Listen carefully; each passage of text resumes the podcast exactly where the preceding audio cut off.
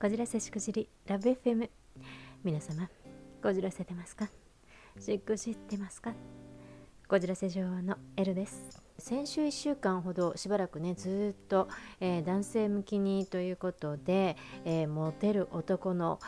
ほにゃらららみたいなねあの話をずっとシリーズでお届けしてまいりましたのでちょっと,、えーと久しぶりに違ったテーマをお話ししていきたいなと思うんですけれども一つ気になるツイートを見つけてですねこれはまあ最近じゃないんですけどちょっと前ですね。ちょっと前に気になるツイートを見つけて、えっと、それに関してあそういえばあの収録していなかったなと思ったんでそれをちょっとお話ししようと思います。何でしょうか？チャララララン。はい。えっとその、えっと、ツイートうんとまあえっと読んじゃっていいかな？読んじゃいましょうか。えーと、旦那がホワイトデーのお返しにカレー作ってあげるって言い出して私の料理はただの家事で自分の料理はプレゼントになると思ってんの。ほんと草っていうね。えっ、とこれはペシェさんっていう30代後半の女性のツイートだったんですけれどもこれがものすごいバズってたんですよね。176K ライクにあと4574リツイでコメントはもう 32.4K というような感じであのもうバズりまくってたんですね。で私もこれ面白いなと思ってライクしたんですけれども要するに旦那様は自分がカレーを作ってあげるっていうことがもうプレゼントになるって思っていてでも奥様が毎日料理をすることに関してはただの家事っていうふうにスルーされているプレゼントとしての家事はないと いうふうな形で、え草だなという話なんですね。あの言い得て妙だななんて思ったんですけれどもね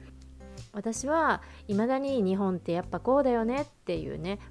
端的に表した言葉だなっていうふうに思ったんですがここでポイントなのがこのツイートに対してずらーっとその 32.4K の、えー、コメントですねっていうのがついたんですけれどもそれがですね、うん、意外なのかそれともあこんなもんなのかやっぱり現実はっていうものなのか彼女に対して共感とかポジティブなご意見のツイートとかが励ましだったりとかねあのそういうのも含めてが多いのかと思いきや残念ながら、えー、結構な勢いで、えー、男性ですね、えー、たちの反感を買っているというのも畳み受けられるんですよね。21世紀にもなってこれがまだまだ日本なんだなっていうのの本当に縮図になっていてまあうんちょっと驚いたし、まあ、日本の社会の意識って、まあ、やっぱこんなもんなのか、えー、思い思ったんですね。まあ、同性とか恋人同士の関係の間は、まあ、そうでもないかもしれないんですけれども、まあ、こと結婚してしまって、えーと、夫だ妻だっていう立場になってしまうと、まあ、そこの時点でいまだに本当に明治時代大正時代じゃあるまいしこの令和の時代になってでも、まあ、なんかそんな程度の認識なんですよね日本の国の中って。まだまだ本当に根深いんだなって日本の社会はという話なんですけど例えばいつも私言ってるんですけどあの男性ってね何回か離婚経験があっても何度でも結婚したがるんですよね結構。だけど女性ってまああの中にはまあねあの再婚したいっていう風に考える方もいらっしゃいますけれどももう結婚こりごりっておっしゃる方が女性の割合としてはすごく多いと思うんですね。でなぜならやっぱりそれが示すのが、まあ、女性にとって結婚っていうのは本当にあのいろんな意味であの人生の自由個人の自由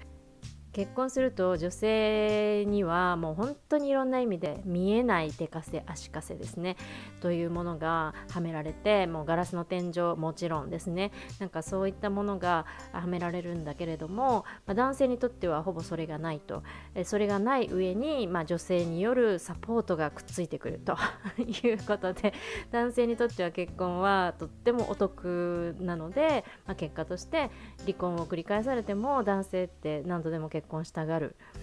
なぜなら結婚はとっても男性にとってはあの利点が多いと感じたからなんですよね実際にご結婚なさった男性が。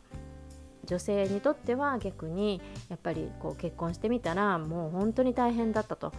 ね、あの自分の人生の自由を奪われるんだっていうことをもうひしひしと感じるわけですよね。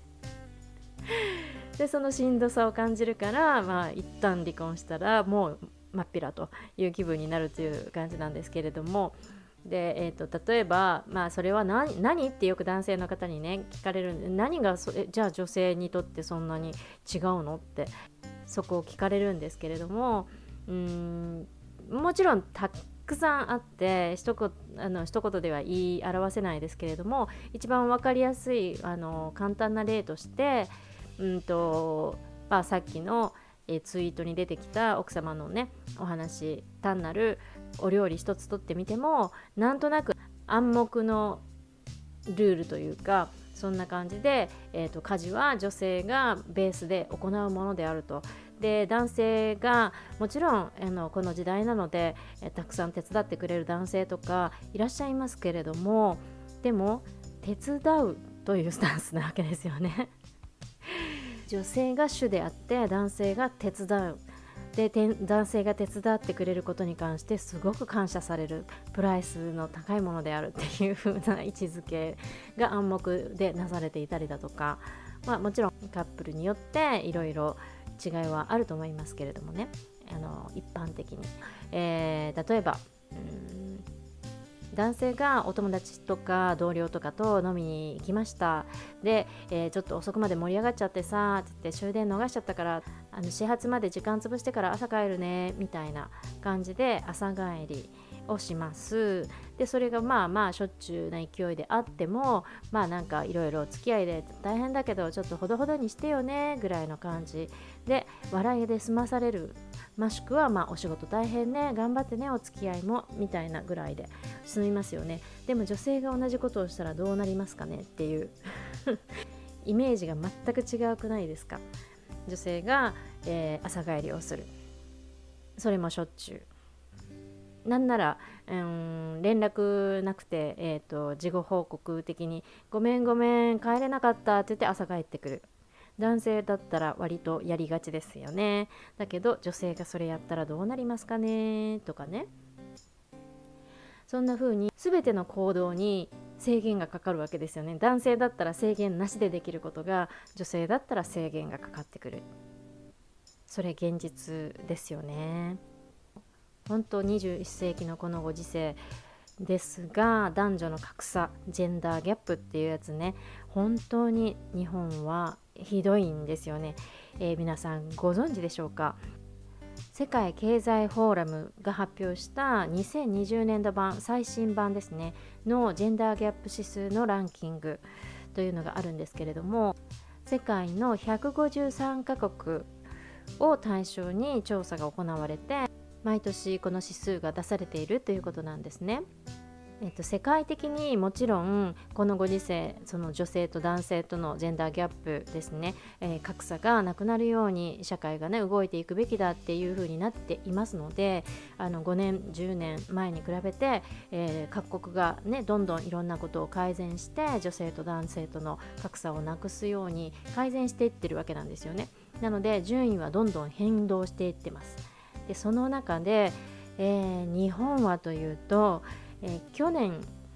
え、2019年度版に比べて11もランクを下げてるんですよね。さらに後退していってるんですよね。世界からどんどんと遅れをとっているんですね。で、えーと、過去最低ということで121位だそうです。153カ国中の121位ですよ日本。すごくないですか？めちゃめちゃ低いんです。しかも去年よりも11位も下がってるんですね。世界各国と比べて後退していってるんですね。男女の格差が。でじゃあどういう国々が、えーと、上位にいるのか、ね、進んでいるのかっていうと割とこう北欧の国々が多いんですね。あの1位はアイスランドなんですけどアイスランドノルウェーフィンランドスウェーデンっていう感じで、えー、上位はみんな、えーと、北欧の国々なんですけれどもスペイン8位ドイツが10位ですね。あともっと身近な国フランス15位ですね。で、えー、そうですね。割とイメージ的に、えー、女性の地位が低そうと私なんか思っていたフィリピンで16位ですね、えー、イギリス21位。オーストラリアが34位。で我々のね一番身近なうんと同盟国である、えー、アメリカですね。あのトランプ大統領時代にはトランプさんがね男尊女卑的な あの発言が多くて抗議行動が勃発していましたけれどもそのアメリカ、えー、そんな風に揉めていたアメリカでさえ53位なんですね。すごく低そうに 思えて53位なんですよね。シンガポール54位と続きましてずっと下の121位に日本なんですがじゃあその我々の日本がどの辺のレベルなのか要するに日本の121位の前とか後とかがどんな国なのかっていうと120位1個上ですね。我々の日本よりも1個上に当たるのがアラブ首長国連邦 UAE ですね。が120位なんです。そして我々の1個下122位はクウェートということなんです。えー、っとそういったアラブ諸国ですね。アラブ諸国っていうともうどうですか皆さんイメージ。とってもとっても女性の地位が低くて顔を隠してね女性は外にそんな出歩いてはいけなくてみたいなそんな国と、えー、ほぼ同列なのが日本なんですすごくないですか？私あのアラブ首長国連邦 UAE には一度だけあの行ったことがあるんですけれどもあのあちらではですねあの、まあ、イスラム教のあのそういう厳しい戒律のもとで皆さんが生活されていて、えーと、例えば、えー、バスに乗るにしても、うんと、バスのチケット売り場のカウンターがこうずらーっと窓口が、えー、いくつもあるのが男性用。で女性はそこで買ってはいけなくてで女性がえー、チケットを買う窓口は隅っこの方に離れてポツンと1箇所だけ。女性はそこでしか買っちゃダメとかね。それからなんかその電車とかバスの待合室みたいなところも広いフロアにベンチがたくさんあるんですけれども広いエリアは男性用。で女性は必ず後ろの一角の小さなエリア。そこしか使っちゃダメとか。バスに乗るのも、えー、と前の3席までしか女性は乗っちゃダメ座っちゃダメとかそれがアラブ首長国連邦だったんですけれども、えー、ですらそのアラブ首長国連邦ですら日本よりも上だというランキングなんですよね。いやもう本当にだからそういうあの目に見えた何かそういった区別が日本にはないけれどもその目に見えない私が言った目に見えない手かせ足かせガラスの天井的なものがおそらくはそういった国々以上にたくさんあるのが日本なんだな。逆に見えない壁見えない手かせ足かせ怖くないですか？それによって見えない圧力が女性の行動や人生に制限をかけてくる。それが日本なんだなってこうもうそんなの古い昭和大正明治時代の話っていう風になんだかこうイメージでごまかされている男女平等の時代っていう風にイメージでごまかされているだけであって実際には全然変わってないじゃんっていう世界の国々が行ってきた変化改善に比べて日本のそれは全然変わってないに等しいということでお話は戻りますが Twitter の主さんペシェさんが問題提起をされた、えー、旦那様が作るカレーはプレゼントになるのに女性が作る毎日のお料理はただの家事でスルーされてしまうというこの現実ですね。さらにはその彼女のツイートに対して男性陣からの批判のツイートがたくさん寄せられてしまうというこの現代において。